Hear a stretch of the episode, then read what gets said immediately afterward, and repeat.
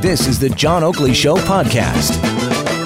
So I love the food industry, the chicken farmers. I love the chicken farmers. You guys are champions, and you're in the country of chicken farmers here. All right, there you go. Doug Ford earlier today when the announcement came forth that uh, Maple Leaf Foods, which is a, a, private concern, this is something that uh, is sticking in the craw of many that the government here in Ontario is giving up uh, $34.5 million to, quote, create great jobs. 1450 directly plus 1700 construction and spin-off jobs said the premier. The investment in this facility it's not only the largest investment in the poultry industry but the largest investment in food processing ever in canada. And yet there have been uh, all kinds of critiques coming forth none the least of which is from the canadian taxpayers federation re- reacting to this corporate welfare handout to maple leaf foods saying while taxpayers have many questions, apparently none of the decision makers involved considered this glaringly obvious point. Why would it be unreasonable for a business such as Maple Leaf to simply pay for its own processing plant itself, especially in the dynamic, innovative, strategic industry of cutting up chickens? Kevin Gaudet, you used to head this operation, the Canadian Taxpayers Federation. Your uh, successor, my host and my own petard. Well, your successor, Aaron Wudrick, is uh, well, he's being keeping the faith, sarcastic about this whole thing. But needless to say, not he's impressed. Got a good sense of humor. Aaron he does. does. He's not impressed. How about you? Uh, it would be rude of me to argue with my uh, former colleagues, but I would point out, uh, politically speaking, it was notable to me in, during the election campaign that this Ontario PC party did not, in fact, promise to end corporate welfare. Um, I looked for it, and they avoided specific comment on the issue, and the media actually didn't pursue them on it. I was surprised. Um, so I, I kind of think they let they left the door open to this. Um, so I think the bigger question going forward will be whether or not they do it to the magnitude that the previous government did. Because if they're looking to balance the budget, this is one place to find savings. All right, uh, two, so you're not impressed, but is it justifiable? Two, two things, yeah, two things. First of all, the the the sort of the, the cynicism about the agri-food business. The reality is, and, it, and people don't pay enough attention to it, but one in nine Ontarians are employed in the agri-food business, whether it's agriculture or food processing. And it actually contributes $39 billion to Ontario's GDP, which is more than the auto industry at 36 billion. So this is is an important segment, not uh, not to, to, to belie the point too much. But secondly, um, one of the things that is a bit unfortunate is that the federal government, at the insistence of lots of business groups, including ourselves at the Ontario Chamber of Commerce, just announced in the fall economic update uh, a matching, um, not completely, but but largely of what Trump had done in the U.S. with 100 percent capital depreciation, accelerated depreciation, so writing off an investment. So I'd be interested to see the math uh, because, in effect, with the new, if it's timed appropriately with the new tax measure, they're already getting additional uh, help by making that investment that's probably worth as much, if not more, than the $60 million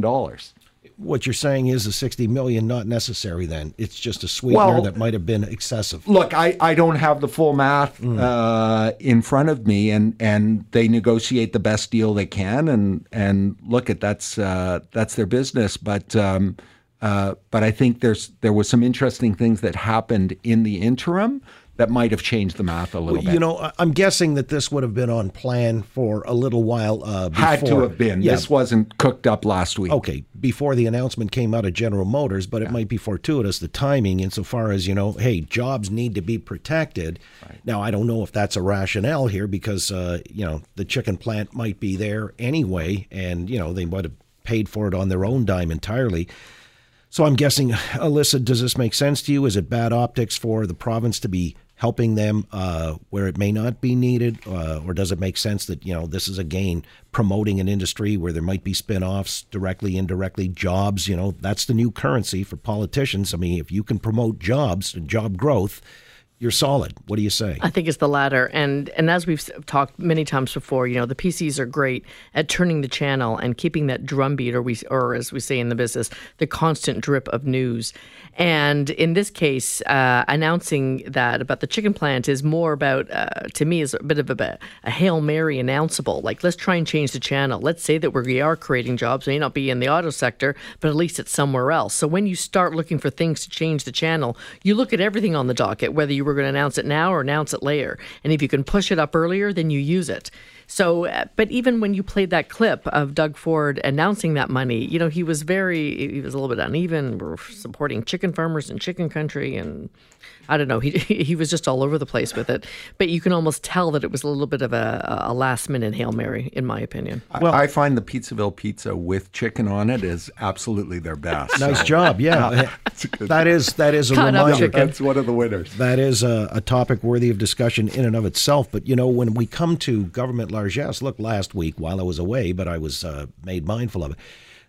The media got bailed out by six hundred million dollars in the fall economic statement from Bill Morneau. You know, another beleaguered industry. But where do you turn off the tap? I mean, how do you pick? It looks to me the government is in the position of picking winners and losers, and obviously media, uh, legacy media especially, in that losing part of the ledger you know, can you say that for other? Where do we go with this, Kevin Gaudet?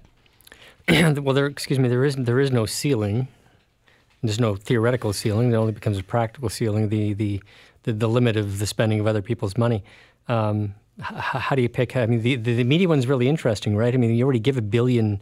$1.1 billion to the CBC, plus the advertising the government uh, departments and agencies do across the country at multiple levels to, to media outlets. And now there's an extra $600 million fund to be doled out by the media itself to the media. Um, And it's unclear how the committee works as well. Or who's Well, even yeah, going well, to be on we, the we don't know who they are. They don't know exactly Yeah. how the, Right. exactly. I mean, it could be another hundred million. Who the heck knows? And who they bequeath? I'm this sure. I'm largesse to. sure On Huffington? Post. I'm sure Huffington Post, iPolitics, which is really another manifestation of the Toronto Star. Mm-hmm. Uh, you know, maybe even more. I mean, what other left wing outlets could we can they fund cash to? Right. Well, okay, it's a rhetorical question, but I certainly know where you're going with this. Uh, all right, before we call it quits, I've got to ask you about something coming out of Manitoba, where Manitoba Sports has decided that the term midget, as in midget hockey, minor midget hockey, is derogatory and offensive to some. So they're deciding to, uh, it looks like, put the kibosh on this. But last week, here in Ontario, the Ontario Basketball Association announced they're dropping the term. Is it about time, Rocco? I, I, I think we've just lost all perspective. Really? Says the really, really tall guy on the panel. I'm a midget. I'm proud of it, man. I don't I'm know. wearing it. I- I've worn it my whole life. I don't know what this does to midget wrestling, but well, they say it's offensive. Yeah, Skylo Low and Little Beaver fight no more. Uh, My wife calls me a midget. My daughters call me a midget. do they? As a term of endearment, I'm sure. I hope Uh, so. Sometimes. But you see, it might have had an impact that you're not fully appreciative of. Uh, you are lacking in self-esteem now.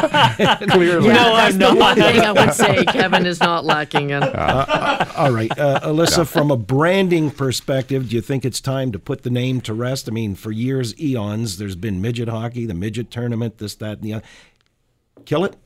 I think it's ridiculous. I really do. And I, Which part is ridiculous, the name or killing it? killing it. Okay, so I you want to see status quo maintained? Yeah, I, I don't have a problem with it. Okay, no problem around the board. And I didn't realize that there was a. I guess. Well, I guess there's a whole new Well, sort we've got of we, we really midget have gotten to a, narrative we've really gotten to a point where uh, what do we con- call it? conno- little people. connotation doesn't matter anymore, right? Uh, you, you know, Context. context, connotations just don't matter to anybody. It's we've decided this word is Bad. is bad. Period.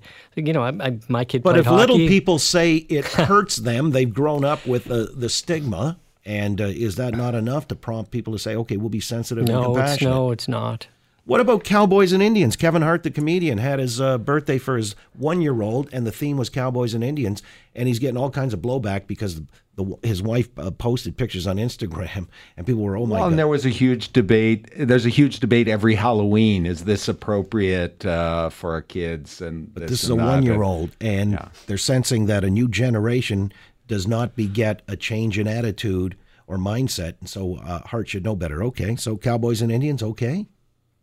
Everybody's looking at me like I'm Of speaking course it's Swahili all of a okay. sudden. Of course it's okay. As It's, long it's, enough as you it's don't. part of historical Like, context. Okay. Well, except that some people have pointed out, and it's not my words. I saw just- that. I saw, I saw Western that, yeah. movies are among my favorite of all time. I know, but uh, John Wayne, man. Should we be calling them though, Rocco, spaghetti westerns?